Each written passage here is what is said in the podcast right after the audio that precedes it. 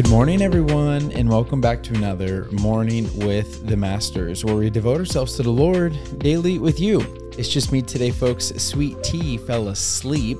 And if there's one thing I believe in life, it's that you do not wake up a pregnant woman. But I'm super thankful to be spending this time with you and the Lord. We are picking up with day two of our Cultivate Joy devotional in the Bible app. There's a link to that in the description of the podcast if you want to follow along. And as always, I'm going to read the scripture and I'm also going to read the Devo. The scripture is Galatians chapter 5, verses 22 and 23. And it says this. But the Holy Spirit produces this kind of fruit in our lives love, joy, peace, patience, kindness, goodness, faithfulness, gentleness, and self control. There is no law against these things. And the devotional follows what we talked about in day one. And it says this So if joy is more than mere satisfaction, how do we find it? Galatians chapter 5 verse 22 says that joy is a fruit, which means that it can't be manufactured. It can only be cultivated.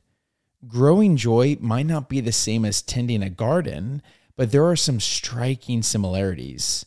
You see, joy starts as a seed, a seed of faith that matures and grows through obedience to God's word. Given enough time and attention, this small shoot of well watered faith will grow into something so unshakable that even life's most torrential downpours can't wash it away. The main thing that separates joy from happiness is that it's not based on circumstances, it's based on something beyond your circumstances. Nowhere else do we see such a clear picture of this than in the life of Jesus. The one who could have settled for personal happiness chose joy instead, even if it meant going to the cross. How could Jesus willingly choose to endure such an unimaginable pain and suffering? He did it for his Father's glory. He did it for our salvation. But according to Hebrews chapter 12 verse 2, he also did it for the joy that was set before him. He knew that beyond the cross, the right hand of the Father's throne awaited him. He believed in something good, and his faith made the pain endurable. Although he was God, he was also man, and his faith sustained him through the trials that he faced and also allowed him to see the joy beyond the pain. You and I are no different.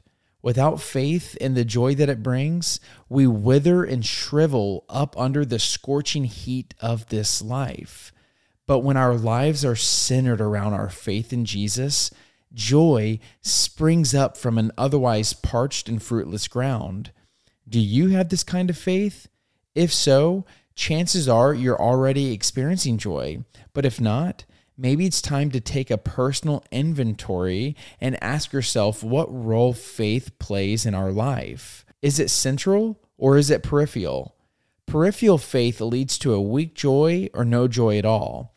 But faith that stands at the center of our existence, at the core of our identity, the kind of faith that Jesus had, will bring joy that is overwhelming and unstoppable. If you're looking for joy, don't start in the search of a harvest. Begin with the seed. Plant it deep in your heart and nurture it by watering it with God's word. You'll be surprised at how quickly it grows and how soon it develops into something that looks and tastes a lot like joy. And oh, wow, was that powerful! I have like one kind of lingering thought after that because I think I feel like the devotional really spoke for itself. But something that really struck me was how it was talking about how joy is a seed, and as we water it and protect it, it'll become something much greater. But what was interesting to me is that that period where we are trying to grow our vulnerable faith.